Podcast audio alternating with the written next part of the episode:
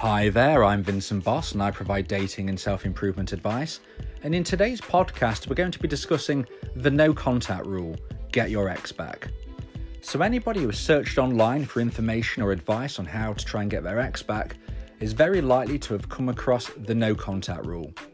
Whether you are reading a blog, whether you're listening to a podcast, or watching a video, you will definitely have found things titled the no contact rule when looking for information and trying to get your ex back.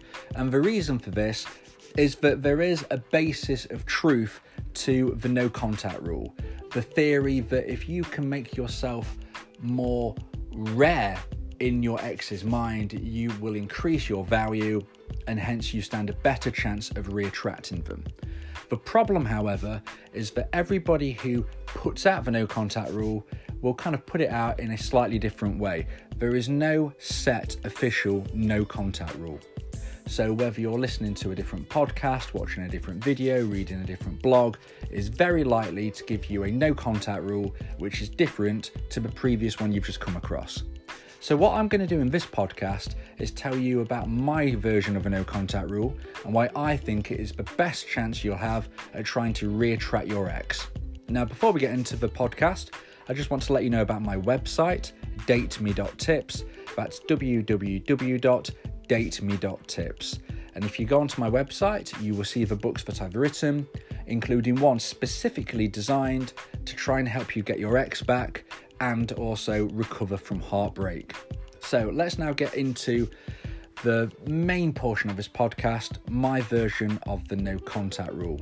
So I believe that the no contact rule should be based on unless they contact you first. So lots of other no contact rules will have uh, rules such as if they contact you within a week or two weeks or three weeks, then you still can't reply to them.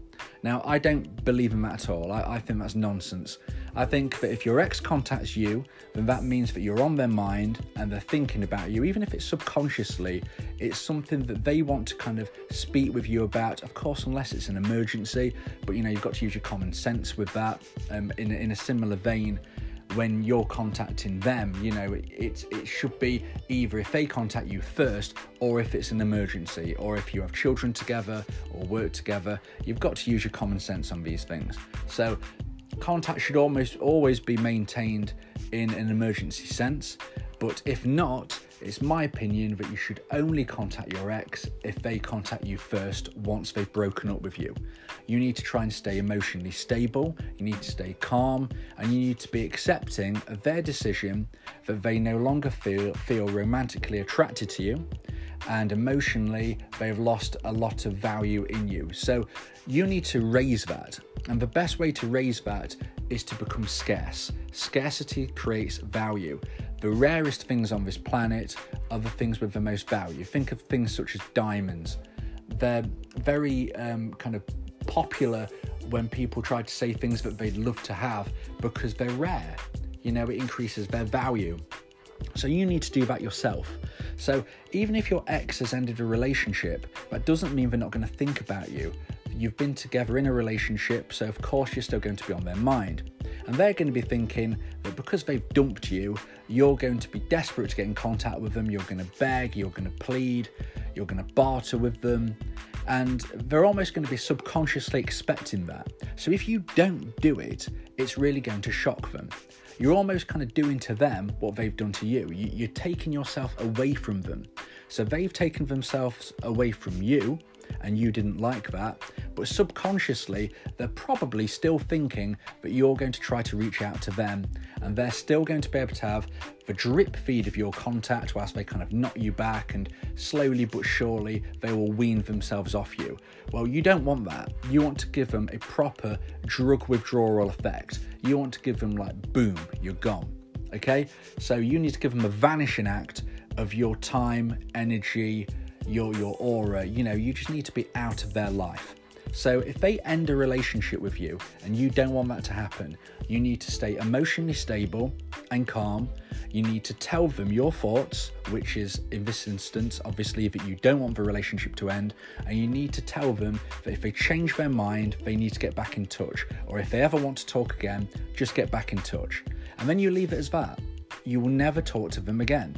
As I said at the start of this podcast, if there's an emergency, or if you have children together, or if you work together, or anything like that, use your common sense, then of course you will contact them.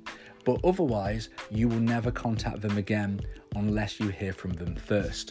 Now, there are a few exceptions. I go through them in my book, which, as I've said, is on my website, dateme.tips.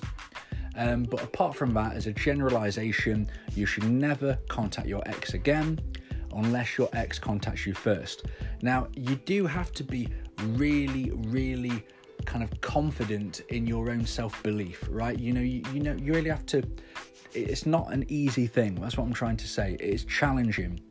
You need to show ultimate patience.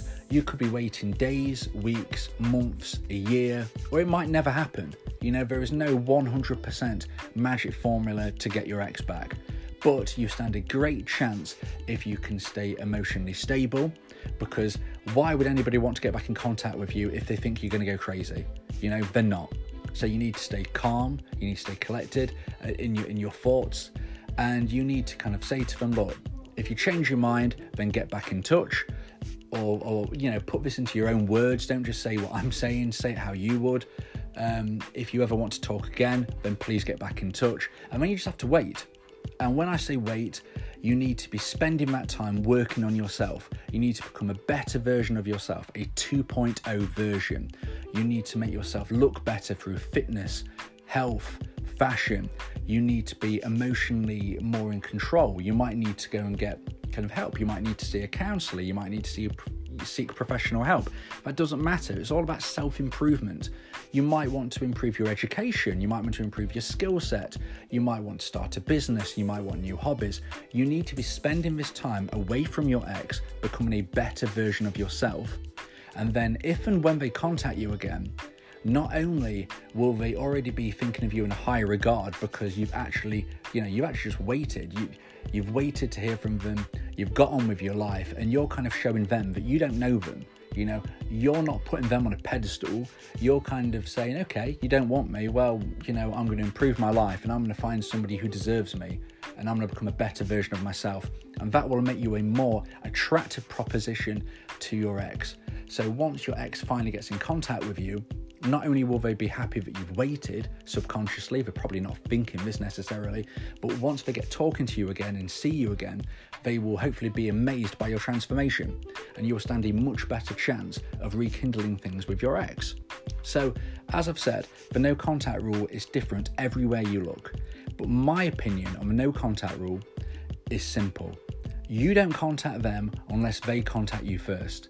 You might be waiting days, weeks, months, a year, or as I've said, you might never hear from them again. And if you don't, well, you should be improving yourself, and therefore you'll have other opportunities and attract other people, and you will have a positive future with or without your ex. You should never be worried about that. But if you do everything right and you stay calm and you don't chase them, you don't hassle them, you don't phone them, you don't go to their house, you don't turn up at their work, you don't appear where you know they'll be. You just leave them. You don't, you know, you don't interact with their social media. You completely go. Okay? You've told them that you don't want the relationship to end. You've told them that if they want to get in contact with you again, then they can, and that's cool. You know, you're not going to cause any stress. You're not going to be somebody who's going to be negative on it. You've left the door wide open. Then you just move on with your life. You improve yourself a little bit every day, become a better person tomorrow than you are today, and a better person today than you was yesterday. And then when they finally get in contact, which there's a very high chance that they will at some stage, you'll be that better person. So remember, once again, the no contact rule, in my opinion, is you don't contact them unless they contact you first.